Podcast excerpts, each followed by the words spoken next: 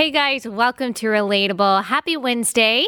Hope everyone has had a wonderful week so far. Hope you had a great Thanksgiving. We didn't talk about that on Monday. If you haven't listened to Monday's episode, make sure that you go back and do that. It's a really uh, interesting conversation that I had with someone named Rachel Bovard about how tyranny doesn't necessarily just come through the government, it also comes through these major corporations who we have given, specifically the Republican Party, so much power in the name of loving free markets, not realizing uh, that giving so much leverage and uh, preferential treatment to these companies has actually led to a limitation of our freedoms. And uh, we talk about the solutions to that and how conservatism and libertarianism need to tweak themselves to realize uh, that tyranny doesn't just come in the form of government interventionism, that it looks like a big tech oligarchy, that it looks like major corporations discriminating against particular viewpoints. And so go back and listen to Monday's conversation. I think it's super eye opening. That's the feedback that I've gotten from a lot of you. Today, we are going to talk about the recent SCOTUS case, Roman Catholic Diocese of Brooklyn, New York versus Andrew M. Cuomo, governor of New York. We're going to talk about what uh, that means, what the decision was, why there are a lot of people that are pushing back on it who don't like the decision, um, and why this is such a victory for religious liberty, and why people everywhere, no matter your political stripe, no matter your ideological leanings, should be happy about a ruling like this. So, First, let me back up and give a little background on this case. So, there was an executive order that was issued by Governor Andrew Cuomo in New York. He zoned New York in uh, different colors based on the threat of COVID, according to him, his administration, and whatever quote experts he is consulting, uh, red, orange, yellow zones that were based on the level of COVID spread and also the risk in that area. And he placed different restrictions uh, on these zones that corresponded with the perceived risk. So, according to uh, what color they zoned you, you would have particular restrictions on your establishment. Uh, the Diocese of Brooklyn fell into one of these restrictive zones and decided to sue Cuomo over the order, which they argued, according to SCOTUS reporter Amy Howe, effectively bars in person worship at effective churches, a devastating and spiritually harmful burden on the Catholic community. So the diocese went to the Supreme Court on November 12th, asking the justices to block the attendance limits after the lower courts declined to do so. Uh, SCOTUS decided to take up the case in conjunction with a case covering the same issue, um, and uh, that was that had to do with synagogues that were filing the same complaint. Uh, the argument is that this order effectively violates the First Amendment rights to free exercise of religion of these religious institutions, and that that is proven not just by the restrictive nature of this order and the zoning restrictions, uh, but also its discriminatory nature. So other businesses and smaller buildings had fewer restrictions than these synagogues synagogues and these churches, which were in many cases large buildings, which held a lot of people, it didn't make any kind of logical sense for them to have to abide by the restrictions that were placed on them by this executive order. So, the institution sued Cuomo to receive injunctive relief. Injunctive relief uh, restrains a party, in this case Cuomo, from following through with an act that would cause irreparable harm. And so that's what they were seeking an injunction from the Supreme Court. The harm in this case is the violation of the First Amendment rights of the churches and synagogues, and what the diocese argued was spiritual harm as well. SCOTUS ruled in favor of the diocese and the synagogue, stating that uh, quote, the loss of First Amendment freedoms for even minimal periods of time unquestionably constitutes irreparable injury. And, quote, even in a pandemic, the Constitution cannot be put away and forgotten. They also go on to explain the favorability offered to some businesses, secular businesses, that was not afforded to these synagogues and these churches based on no science, based on no data, and not meeting any kind of constitutional standard. Quote, because the challenge restrictions are not neutral and of general applicability, they must satisfy strict scrutiny. And this means that they must be narrowly tailored to serve a compelling state interest. Stemming the spread of COVID 19 is unquestionably a compelling interest, but it is hard to see how the challenged regulations can be regarded as narrowly tailored. Uh, they are far more restrictive than any COVID related regulations that have previously come before the court, much tighter than those adopted by many uh, by many other jurisdictions hard hit by the pandemic, and far more severe than has been shown to be required to prevent the spread of the virus at the applicant's services. The district court noted that quote there had not been any COVID 19 outbreak in any of the diocese churches since they reopened, and it praised the diocese record in combating the spread of the disease. The majority's argument goes on to say not only is there no evidence that the applicants have contributed to the spread of COVID 19, but there are many other less restrictive rules that could be adopted to minimize the risk to those attending religious services. Among other things, the maximum attendance at a religious service could be tied to the size of the church or synagogue. The majority decision was made by five justices Justices Gorsuch, ACB, Kavanaugh, Alito, and Thomas. Those are our five consistently conservative justices, although I will say that Gorsuch and Kavanaugh have disappointed conservatives in the past. Uh, Gorsuch did very recently. That's how it goes for conservative justices, though. They rule according to the Constitution, not the latest ideological dogma of our side, unlike liberal activists, which uh, they believe that the Constitution is a living document. So they will always fall on the side of the popular opinion among Democrats at the time. That is not how conservative justices make their decisions decisions. They interpret the law according to the Constitution, which means that there will be some disagreement between what conservatives think the interpretation should be and what these conservatives justices believe that the interpretation should be, which means that we are going to be sometimes disappointed by these conservative justices, whereas uh, Democrats are never disappointed by a decision that a liberal justice makes.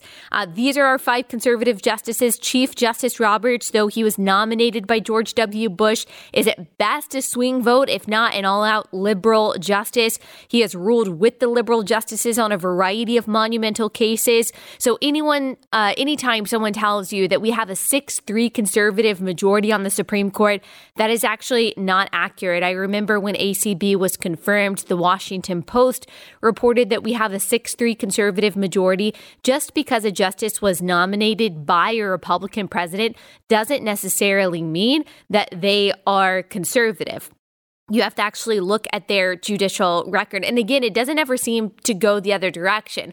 When a Democrat nominates a liberal justice, they fall in line exactly where liberals want them to and where they predict them to. Whereas when a Republican nominates a justice, sometimes you just don't know how conservative they're going to be. That is certainly true of Chief, Chief Justice Roberts. Uh, he has ruled with the liberal judges on um, on uh, a lot of, of, of big cases. So uh, they just voted though. So he voted uh, against the the slim conservative majority in this case. Um, but we do have that 5 4 conservative majority, which means that no matter what you think of Trump, uh, his presidency was, is insanely consequential because three of those five justices were nominated by him and not only nominated by him, but the confirmation uh, was made possible by Mitch McConnell, which just shows once again how important that Senate majority is. Like we are talking about decisions made by the Supreme Court that were made possible by President Trump that wouldn't have been possible. His nominations wouldn't have gotten confirmed without a Senate majority led by Mitch McConnell. And so I'm just reminding you, Georgians out there who are discouraged or dejected because you feel like your voting process in Georgia is not fair. The best way to ensure that we lose this majority uh, in the Senate, the best way to ensure that Trump's legacy is stymied is to not vote. Because, yes, maybe you're right that there are some fishy things going on in Georgia, but a really good way to guarantee that you lose is if you don't vote. And I know some people are saying, well, I'm going to teach Mitch McConnell and those establishment Republicans a lesson. That's not what it's doing. That they don't care. Uh, that's not what it's going to do. You're not teaching anyone a lesson. You are, on behalf of the entire country, you are deciding to lay down your sword and to refuse to fight for things like religious liberty, which are being protected because of the providence of God, because of the leadership of President Trump and Mitch McConnell. No matter what you think about it, that's exactly what's happened. And so it is uh, more important than ever, Georgians, that you go out and vote for Republicans in these Senate races. So this decision protects religious liberty, which is obviously a huge win. This is finally and decisively declaring that, hey, just because we're in a pandemic, that doesn't mean that we can suspend people's First Amendment rights. That doesn't uh, mean that we can't have any restrictions ever at all. But this decision is saying that the government cannot put an unbearable burden on churches and other houses of worship in a way that restricts their worship, especially one that specifically and unfavorably discriminates against places of worship. And Justice Gorsuch, uh, Gorsuch explains this reasoning very well in his concurring argument. I'll, I'll include the link in the description. I, I really encourage you to go read his concurrence. He says this quote, Government is not free to disregard the First Amendment in times of crisis. At a minimum, that amendment prohibits government officials from treating religious exercises worse than comparable secular activities, unless they are pursuing a compelling interest in using the least restrictive means available. In New York, people may gather inside for extended periods in bus stations and airports, and laundromats and banks, and hardware stores and liquor shops. No apparent reason exists why people may not gather, subject to identical restrictions, in churches or synagogues, especially when religious institutions have made plain that they stand ready, able, and willing to follow all the safety precautions required of, quote, essential businesses and perhaps more besides. The only explanation for treating religious places differently seems to be a judgment that what happens there isn't as, quote, essential as what happens in secular places. Indeed, the governor is remarkably frank about this. In his judgment, la- in his judgment, laundry and liquor, travel and tools are all essential, while traditional religious exercises are not. That is exactly the kind of discrimination the First Amendment forbids. We may not shelter in place when the Constitution is under attack. That is a great line. It is time, Justice Gorsuch says, past time to make plain that while the pandemic poses many grave challenges, there is no world in which the Constitution tolerates color coded executive edicts that reopen liquor stores and bike shops, but shutter churches, synagogues, and mosques. Uh, the dissenters uh, to the majority, Roberts, Kagan, Breyer, and Sotomayor, uh, they made these arguments. Roberts wants to uh, to delay this, to punt this to December, or just never rule on it. Uh, here's what he said in his dissent. Quote, I would not grant injunctive relief under the present circumstances. There is simply no need to do so. After the diocese uh, and the synagogue filed their applications, the governor revised the designations of the affected areas. None of the houses of worship identified in the applications is now subject to any fixed numerical restriction. So he's saying this is this is pointless. It's been rezoned, and now these houses of worship do have relief without us having to do anything.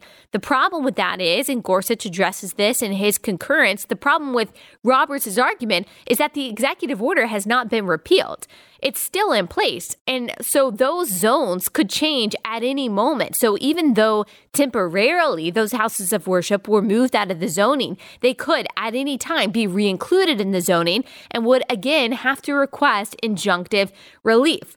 The other justices, in addition to Roberts, basically said, look, you, you can't you can't question the governor. We shouldn't be questioning the govern, governor in an emergency. This is his authority. Justice Breyer wrote a dissent arguing that the Constitution entrusts public health decisions to government officials. Justice Sotomayor said this, quote, free religious exercise is one of our most treasured and jealously guarded constitutional rights. States may not discriminate against religious institutions, even when faced with a crisis as deadly as this one. But she says those principles are not at stake today. The Constitution does not forbid states from responding to public health crises through regulations that treat religious institutions equally or more favorably than comparable secular institutions, particularly when those regulations save lives. And so I'm a little bit stunned by this argument because it seems completely disconnected to the facts of this case. Uh, first of all, the virus does, in fact, kill people, but 99.9% of people it does not. And so she is not providing any factual evidence here that the regulations that have been set in place and that have been placed upon these religious organizations are actually saving lives. Uh, it is debatable at best that there is a compelling interest of the state to impose such restrictive regulations that effectively shut down businesses and churches. And as Gorsuch argued, there is definitely no defense of the discrimination against these churches and synagogues, which Sotomayor seems to just believe in the statement is not happening. And I'm not sure how you can even make that case based on the fact of the facts of the executive order. Uh, so this was absolutely, according to my amateur opinion, but according to the majority of the court as well, a constitutionally sound decision. There is no asterisk by the First Amendment saying that these rights are completely suspended during a pandemic. The court had refused to rule in similar cases in California and Nevada earlier in the year and agreed that uh, the governors should be able to restrict worship services as they see fit. Uh, that was a mistake. That was when Ginsburg was on the court. Um, in Nevada, uh, casinos had fewer restrictions than churches, and Gorsuch dissented in that case uh, when they refused, when the court refused to step in and offer any kind of relief to this church, uh, which was uh, which is called Calvary Chapel in Nevada. He said this quote: "The First Amendment prohibits such obvious discrimination against." Against the exercise of religion. The world we inhabit today with a pandemic upon us poses unusual challenges. But there is no world in which the Constitution permits Nevada to favor Caesar's Palace over Calvary Chapel. I love how Gorsuch always tries to work in uh, witty alliterations and um, just clever, clever little uh, quips like that. Uh, Gorsuch was right then. He is right in this case. The court, like I said, has changed since making those defi- uh, decisions about Nevada and California with ACB replacing RBG, uh, which has been a positive change for our constitutional rights, namely religious liberty. This decision helps ensure that the government does not have the power to effectively suspend or inhibit our right to worship as we see fit, or to discriminate against worshipers by halting our activities in a way that uh, in a way they do not for other institutions in the name of saving us from a crisis. That is excellent news. The power to crack down on worship has been, is right now, and will be abused in the name of public health as long as tyrants are allowed to do so. And so, thankfully, the court protected religious people from that kind of dictatorial action. Uh, and as we've seen, the same government officials who are willing to uphold one part of the Constitution, the right to peaceably assemble, peacefully protest, and in some cases recently, not so peacefully, uh, are not willing to honor the other part of the First Amendment, which honors free exercise of religion, despite the fact that these houses of worship from everything that we know are taking all the uh, the the safety precautions necessary. Our conservative church in a conservative area uh, is taking all of the safety precautions necessary to be able to gather together. I guarantee that is the case for the vast majority of churches in this country. Remember. Uh, you, as church leaders, you as congregants, care more about your fellow church members. You care more about the people in your church than the state does. I guarantee you that. When given the freedom to make good choices that mitigate risks that could possibly, potentially, rarely, but but possibly take people's lives, uh, churches are going to do that, and I think that's the case for the vast majority, if not all, churches in the country. But in particular, according to the the the lower courts the, the lower court's observation, especially these religious institutions in New York. They were doing everything to take every precaution that they could. And there was no evidence whatsoever that they had been spreading uh, the virus by meeting together how they were. So, people like Paul Krugman at the New York Times, who tweet things like this, are speaking from a place of lunacy, of misunderstanding, and it seems like malice towards religious people. He says, quote, the first major decision from the Trump packed court, and naturally, it will kill people. The bad logic is obvious. Suppose I adhere to a religion whose rituals include dumping neurotoxins into public reservoirs. Does the principle of religious freedom give me the right to do that? Freedom of belief, yes. The right to hurt other people in tangible ways, which large gatherings in a pandemic definitely do? No. Go read the replies to this tweet and the anger from many liberal journalists and activists on Twitter. This is the sentiment, it seems, of a lot of people, at least that I have seen on the left, that this is a deadly, awful, terrible decision. Let's let's back up and break down a little bit of what Paul Krugman says. Number 1, again, there's no evidence, none. No evidence that what these houses of worship are doing is killing people. There have been no reports of spread from these churches and synagogues, and many reports on how well uh, they are taking precautions to mitigate risk. Remember, these churches and synagogues, um, they have they have a special interest. They have a particular interest in mitigating the spread of this and protecting their congregants. They are not flouting rules for the sake of rebellion. That's number one. Number two, going to church or to temple is in no way comparable to dumping neurotoxins in a river. It's not the same thing. It's not comparable at all. Again, there's no scientific or logical rationale to what he's saying. You might have an argument if you can prove that these congregants are going to church sick and then they're going out and they're coughing on people and getting everyone else sick as well and that those people are dying. But do we have any evidence of that? No. Do we have some evidence to the contrary? Yes, we do. Just a reminder that 99.9 to 99.5 percent of people survive coronavirus. That doesn't mean that we shouldn't take it seriously. That doesn't mean that we should be uh, completely reckless and careless and that we should think that it's a hoax. I'm not saying that. But let's be a little bit realistic when we're talking about the possibility of suspending people's First Amendment rights. Uh, number three, the First Amendment is not just the freedom of belief, as he says. And that is what I want to focus on because I think that this is something that needs to be discussed. Uh, this has been a trend in leftist circles for a while. Uh, demeaning religious liberty as a dangerous excuse for bigotry, as a dangerous excuse for harming people, and thus attempting the left is uh, attempting to limit it to just belief, the privately held belief that you have in your mind. That's all the First Amendment protects. But that is that is not just what the First Amendment protects. Uh, they want to to limit religious liberty to the thoughts that you hold in your head, but everything else, anything that becomes public, must be regulated and must be controlled by the state. That is the argument that some people on the left are making. There's a real resentment against religious liberty, and so the attempt is to try to limit it as much as possible. But let's read the first clause of the First Amendment. Quote, Congress shall make no law respecting an establishment of religion or prohibiting the free exercise thereof. Exercise, not just privately held belief, but exercise of your religion. That is religious expression.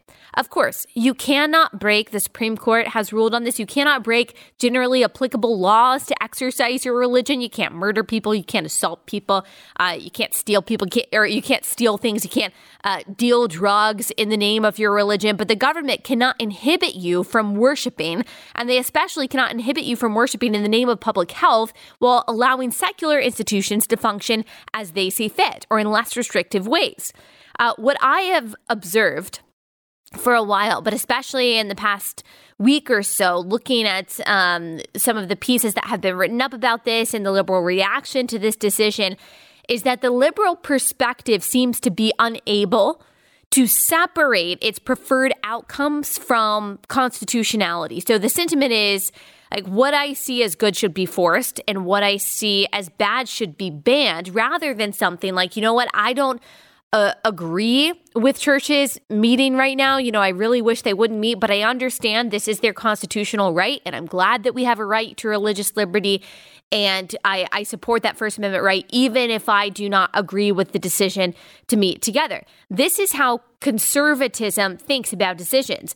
Um, I don't like, for example, a lot of things that people say. I don't agree with a lot of people's religious beliefs, obviously, but I would rejoice over a Supreme Court ruling that protected the speech of someone who offended me with their words. That is the difference between the leftist view of judicial decisions and the conservative view of judicial decisions. The conservatives uh, are concerned with the principle protected more than with our agreement with the particular policy that it is ruling on.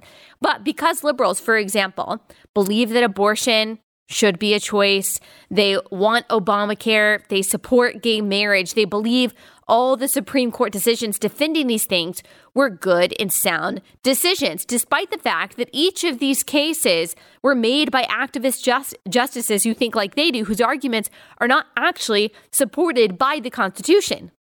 I am neither Catholic nor Jewish.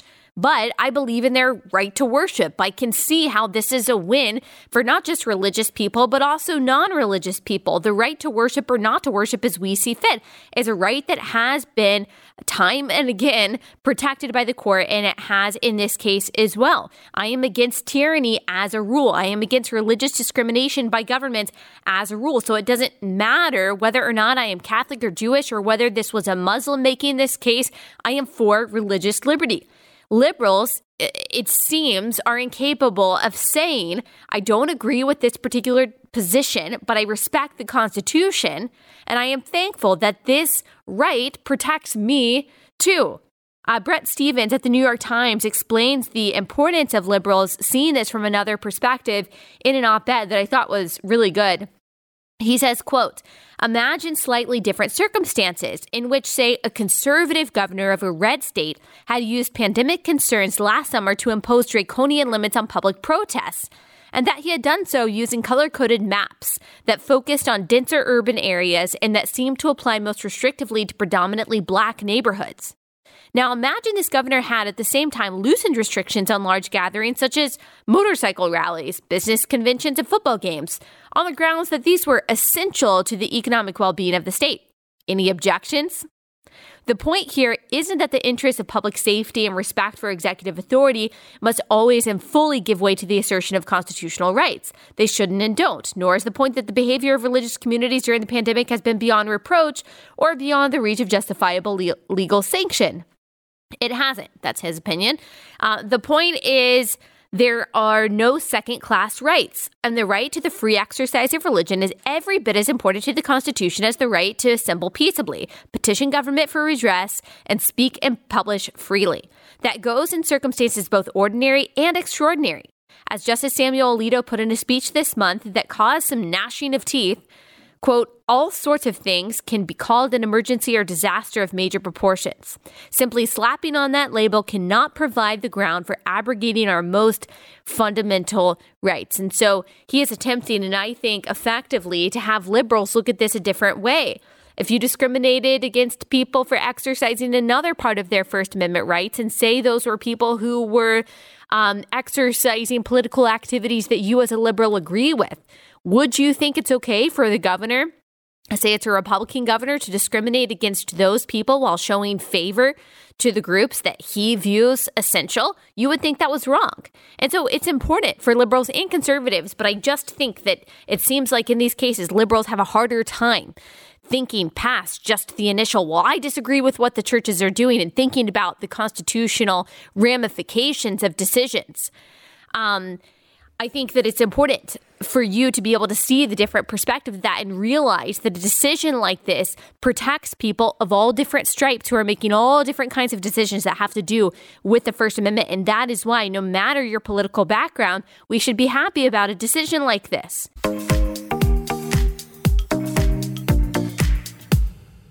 Taking a quick break to tell you guys again about Boll and Branch. Their sheets are incredible. My husband and I really love them. And apparently, three former U.S. presidents sleep on Boll and Branch sheets. So you know that they are top of the line. Boll and Branch cotton is rain fed, pesticide free, carries the highest organic certification, and that is why it is so soft. Uh, the owners of the company work with family owned mills all over the world to expertly weave every set of Boll and Branch sheets with the highest level of craftsmanship.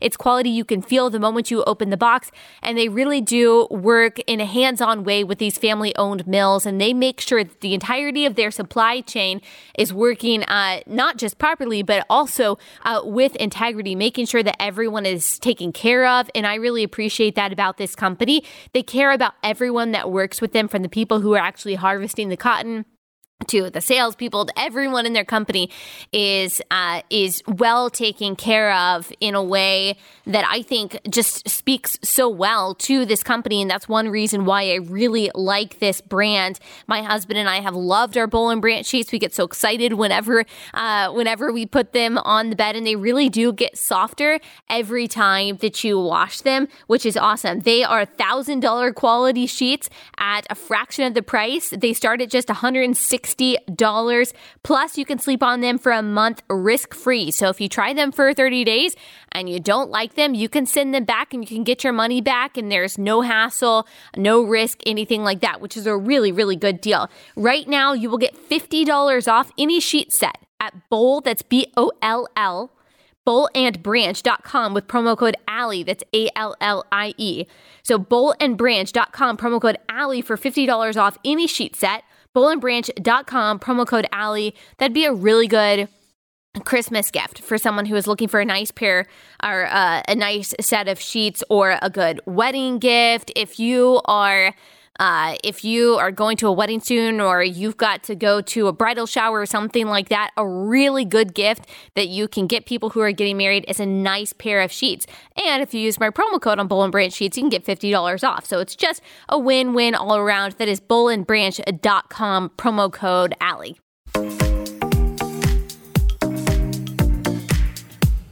I also think that there's some confusion that I have that I've seen, especially among liberals, but maybe among some conservatives too, about this phrase, the separation of church and state. What I've realized is that the people who say this the loudest and the most often are usually the least understanding of what it means. First, as most of you guys know, this is not a phrase that's in the Constitution. But I don't think that a lot of conservatives say that's not in the Constitution. They just leave it there. But we should we should emphasize that this is an important American principle.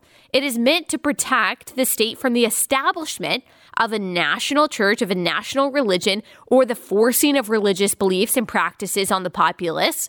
That's very important. And and this principle protects the church from the state.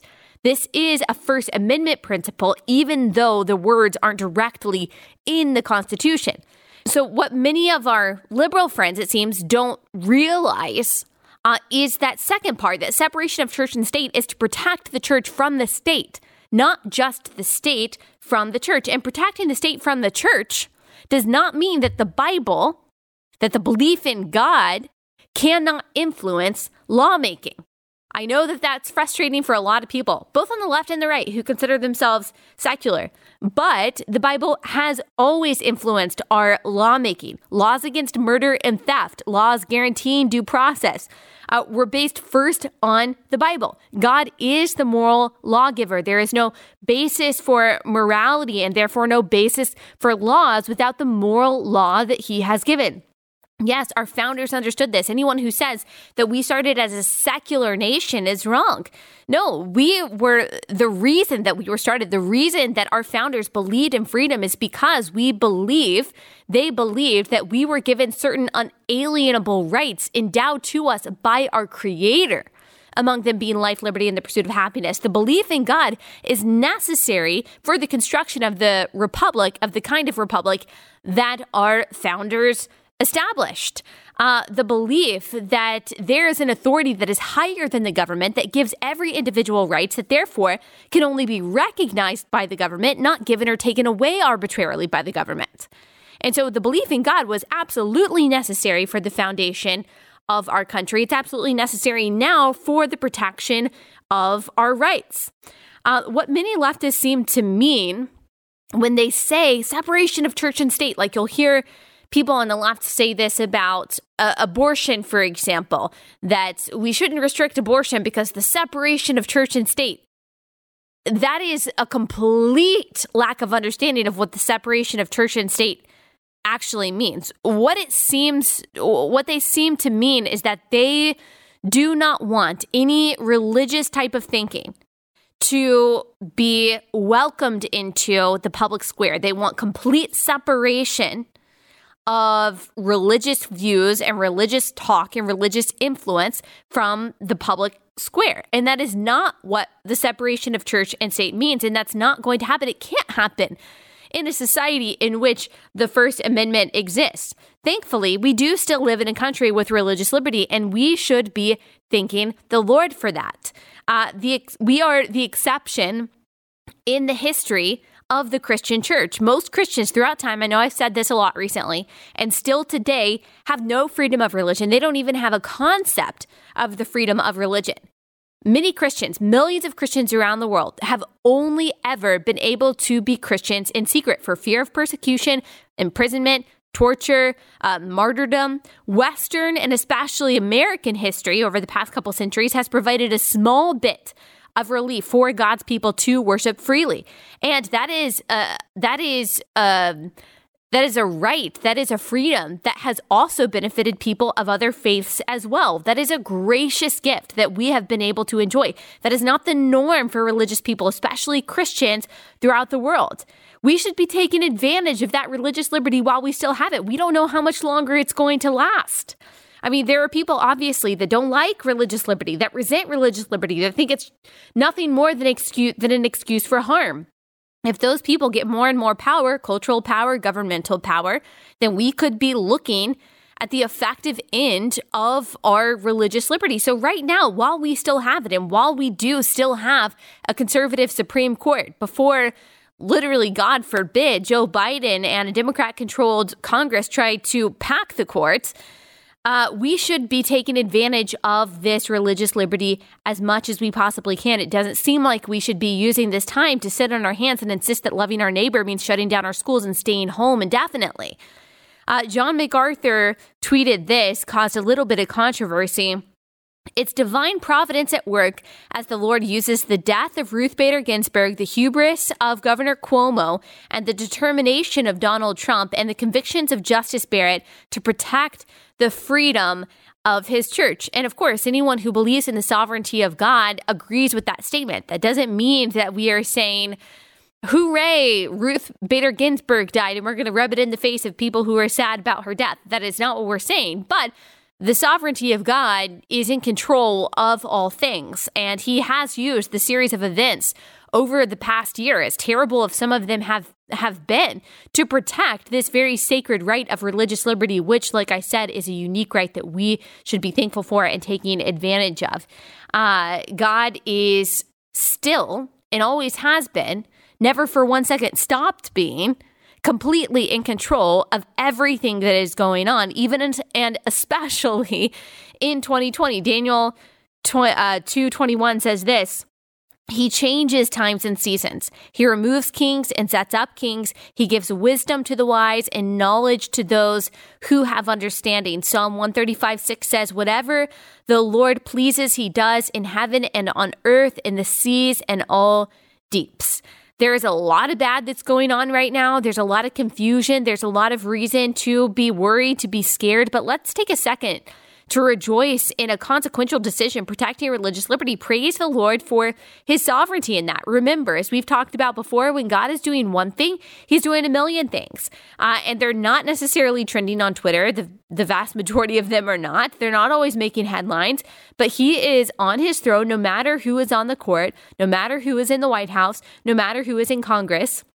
Therefore, our peace does not waver in our responsibility to be good stewards, uh, to be uh, righteous, obedient ambassadors, and the aroma of Christ does not change. Just as there is not an asterisk by the First Amendment, our constitutional rights in the time of a pandemic, so there is not a big asterisk uh, by the command that Jesus gave us to go and make disciples, to love our brothers and sisters in Christ, to be generous, and to be hospitable. Again, I'm not encouraging recklessness or carelessness. I'm not saying that we shouldn't heed the the danger of the virus at all, but our obedience uh, as Christ's disciples, as servants of the Lord, as children of God, as children of light, as Ephesians uh, 5 calls us, is not suspended in times of crisis. It is actually elevated, I would argue, in times of crisis that now more than ever, we need to show the world what it looks like to be light in the midst of darkness. Okay, that's all I have time for today. We will be back here on Friday.